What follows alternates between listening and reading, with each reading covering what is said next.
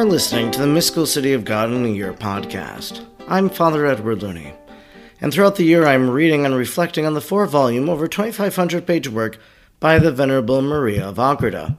If you would like to discuss today's readings, head on over to Facebook, and there you'll be able to find the Mystical City of God in Your podcast group and be able to share your own thoughts and insights about today's readings with others who are listening and following along. Let us now thank God for the life of Venerable Maria of Agreda. Almighty God, you will that all people know the saving power of Jesus' name. Throughout time, you have sent missionaries to your people who proclaim the good news.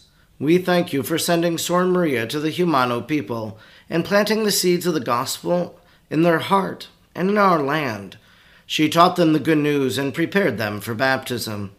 We look to her example in holy life and wish to be taught by her today. Sor Maria, teach us how to pray and meditate. Teach us how to imitate the virtues of Our Lady. Teach us the mysteries of our faith. Almighty God, stir aflame in our hearts the same missionary fervor of Sor Maria, so we may be as emboldened as she was to proclaim the gospel of our Lord Jesus Christ, who lives and reigns with you in the unity of the Holy Spirit, God, forever and ever. Amen. Today is day number 245, and we are reading from Volume 3, Book 6, Chapter 16, paragraphs 565 to 571. 565. Blessed are those who hunger and thirst for justice, for I shall earn for them satiation far beyond all their desires, as well in the reign of grace as in the reign of glory. Blessed are they who, imitating me in my offers of pardon and friendship, mercifully pity those that offend and persecute them. For I promise them the fullness of mercy from my Father. Blessed be the pure heart, who imitate me in crucifying their flesh in order to preserve the purity of their souls. I promise them the vision of peace and of my divinity. Blessed are the peaceful, who, yielding their rights, do not resist the evil minded and deal with them with a sincere and tranquil heart, without vengeance. They shall be called my children, because they imitate my eternal Father, and I shall write them in my memory and in my mind as my adopted sons. Those that suffer persecution for justice's sake shall be blessed heirs of my celestial kingdom, since they suffer with me, and where I am, there also they shall be in eternity. Rejoice, ye poor. Be consoled, all ye that are and shall be afflicted. Glory in your lot, ye little ones and despised ones of this world. You who suffer in humility and longanimity, suffer with an interior rejoicing, since all of you are following me in the path of truth. Renounce vanity. Despise the pomp and haughtiness of the false and deceitful Babylon Pass ye through the fires and the waters of tribulation until you reach me, who am the light and the truth and your guide to the eternal rest and refreshment. 566. In such divine acts and in other aspirations for the good of sinners, our Savior Jesus occupied himself while he was surrounded by his malignant enemies as by ravenous dogs. Psalm 21:17 who pursued him and satiated him with insults, affronts, blasphemies, and wounds. The Virgin Mary, who was most attentive to all that passed, accompanied him in all his acts and petitions. For she made the same petitions for his enemies. She took charge of the blessings lavished by her Son upon the just and the predestined and constituted herself as their mother, their helper, and protectress. In the name of all of them, she composed hymns of praise and thanksgiving, because the Lord had assigned such an exalted position in the reign of grace to the despised and the poor of this earth. On this account also, and on the account of what she afterwards witnessed in the interior of Christ, she chose anew labor and contempt, tribulations and pains as her share during the Passion and during the rest of her most holy life. 567. St. Peter had followed the Lord Jesus from the house of Annas to that of Caiaphas, although he took care to walk at some distance behind the crowd of enemies, for fear that the Jews might seize him. He partly repressed this fear on account of the love of his master and by the natural courage of his heart. Among the great multitude which crowded in and out of the house of Caiaphas, and in the darkness, it was not difficult for the apostle to find entrance into the house of Caiaphas.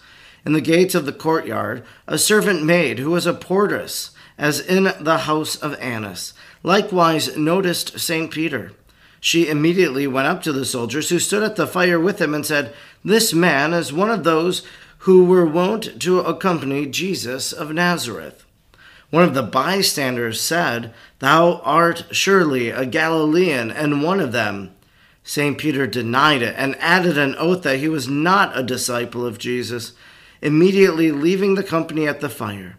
Yet in his eagerness to see the end, although he left the courtyard, he did not leave the neighborhood. His natural love and compassion for the Lord still caused him to linger in the place where he saw him suffer so much. So the apostle moved about sometimes nearer, sometimes farther from the hall of justice for nearly an hour. Then a relative of that Malchus, whose ear he had severed, recognized him and said, Thou art a Galilean and a disciple of Jesus. I saw thee with him in the garden. Then Peter, deeming himself discovered, was seized with still greater fear, and he began to assert with oaths and imprecations that he knew not the man. Matthew 26, 72. Immediately thereupon the cock crowed the second time, and the prediction of his divine master, that he should deny him thrice before the cock crowed twice, was fulfilled to the letter. 568. The infernal dragon was very anxious to destroy St. Peter. It was Lucifer that incited the two maids, whom he could more easily influence, and afterwards the soldiers to molest the apostle by their attention and inquiries. At the same time, as soon as he saw him at his dangerous hesitation and change of mind, he tried to disturb St. Peter by vivid imaginations and impending cruelty. Thus tempted, Peter simply denied the Lord at first, added an oath to the second denial, and curses and imprecations against himself at the third. Hence, from one sin he fell into another greater one, yielding to the cruel persecutions of the enemies. But St. Peter, now hearing the crowing of the cock, remembered the warning of his divine master. Luke 22:61. For the great queen and her gentle loving have interceded for him the Lord now cast upon him a look of boundless mercy. From her oratory in the cenacle, she had witnessed the denials together with all the circumstances and the causes which had brought the apostle to fall so deeply. She had seen him beset with natural fear, and much more by the merciless assaults of Lucifer. She threw herself upon the ground and tearfully interceded for him, alleging his frailty and appealing to the merits of her divine Son. The Lord himself moved the heart of Peter, and by means of the light sent to him, gently reproached him, exhorting him to acknowledge his fault and deplore his sin. Immediately the apostle left the house of the high priest, bursting with inmost sorrow into bitter tears over his fall. In order to weep in the bitterness of his heart, he betook himself to a cave, even now called that of the crowing cock. There he poured forth his sorrow and confusion in a flood of tears. At the end of the three hours, he had obtained pardon for his crimes, and the holy impulses and inspirations had continued during that whole time until he was again restored to grace. The most pure Mother and Queen sent to him one of her angels who secretly consoled him and excited him in the hope of forgiveness, so that he might not delay his full pardon by want of trust in the goodness of God. The angel was ordered not to manifest himself because the apostle had so recently committed in his sin. Hence, the angel fulfilled his commission without being seen by the apostle. St. Peter was consoled and strengthened in his great sorrow by these inspirations, and thus obtained full pardon through the intercession of Most Holy Mary. Instruction which the great Queen and Lady gave me. 569. My daughter, the mysterious sacrament of the patience of my Son, by which he bore all the affronts and insults, is a sealed book, which can be opened and understood only by the divine light. Thou hast come to the knowledge of it, as it has been partly laid open for thee. Although on account of thy limited powers thou writest much less than thou hast seen. But as this mystery is being made clear and intelligible to thee in the secret of thy heart, I wish that it be also written there, and that thou study by this living example that divine science which neither flesh nor blood can teach thee. For the world does not know, nor does it merit to know, this science. This philosophy consists in recognizing and loving the happy lot of the poor, the humble, the afflicted, the despised, and those unknown among the children of vanity. This school my most holy and loving Son established in his church when he proclaimed and set up the eight Beatitudes. Matthew 5 to 10. Afterwards, when he himself assumed all the sufferings of his passion, he became for us a teacher who practices what he teaches, as thou hast seen. Nevertheless, although this is set before the eyes of the Catholics, and can be plainly read by them in this book of life during their whole earthly pilgrimage, there are but few and scattered souls who enter into this school and study this book while countless are the wayward and foolish who ignore this science in all their unwillingness to be taught. 570. All abhor poverty and thirst after riches, none of them being willing to recognize their emptiness. Infinite is the number of those who are carried away by their anger and vengeance, despising meekness. Few deplore their real miseries and struggle merely for terrestrial consolations. Scarcely any love justice or loyally pursue it in their dealings with the neighbors. Mercy is almost extinct. Purity of heart is sullied and infringed upon. Peace is constrained. None grant pardon, none wish to suffer for justice's sake, yea, not even the least of the many torments and pains which they have so justly merited. Thus, my dearest, there are few who attain the blessings promised by my divine Son and by me. Many times the just indignation and anger of the Almighty is roused against the professors of the true faith, since in the very sight of the living example of their Master, they live almost like infidels, many of them being even more abominable in their lives, for they are properly those who despise the fruits of the redemption which they have come to know and confess. In the land of saints they impiously perform the works of wickedness. Isaiah 26:10 and make themselves unworthy of the remedies which are put at their disposal in more merciful abundance. 571. Of thee I desire, my daughter, that thou labor valiantly for this blessedness, by seeking to imitate me perfectly according to thy grace of so deeply understanding this doctrine, which is hidden from the prudent and wise of this world. Mark 11:25. Day for day I manifest to thee new secrets of my wisdom in order that it may be established in thy heart, and thou mayest extend thy hands to valiant deeds. Proverbs 31:19. And now I will tell thee of an exercise which I practice and which thou canst imitate to a certain degree. Thou knowest already that from the very instant of my conception I was full of grace, without the least stain or participation of the least effect of original sin. On account of this singular privilege, I was blessed in all the virtues without feeling any repugnance or opposition in the exercise of them, and without being conscious of owing satisfaction for any sins of my own. Nevertheless, the divine enlightenment taught me that I was a daughter of Adam by nature, which in him had sinned, and therefore I felt bound to humiliate myself to the very dust, even though I share none of the guilt of that sin. And since I also possessed senses of the same kind as those, through which sin and its effects were contracted, and which then and afterwards are operative in present human conditions, I thought myself obliged to mortify them, humiliate them, and deprive them of the enjoyment proper to their nature, simply on account of this my parentage from Adam.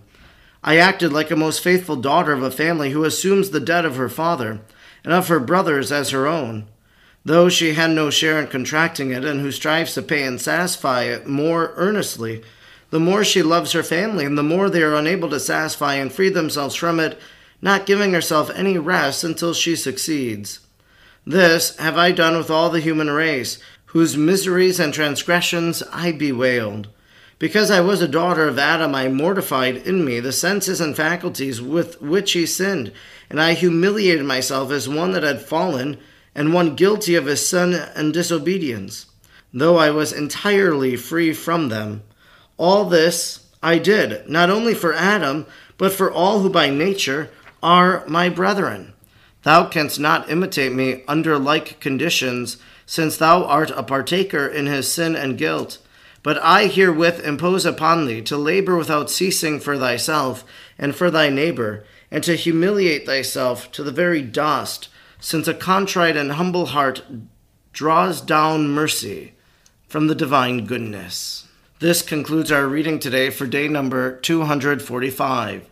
We've been reading from Volume 3, Book 6, Chapter 16, paragraphs 565 to 571. In our reading today, we see a little bit about St. Peter, especially after his denial of Jesus.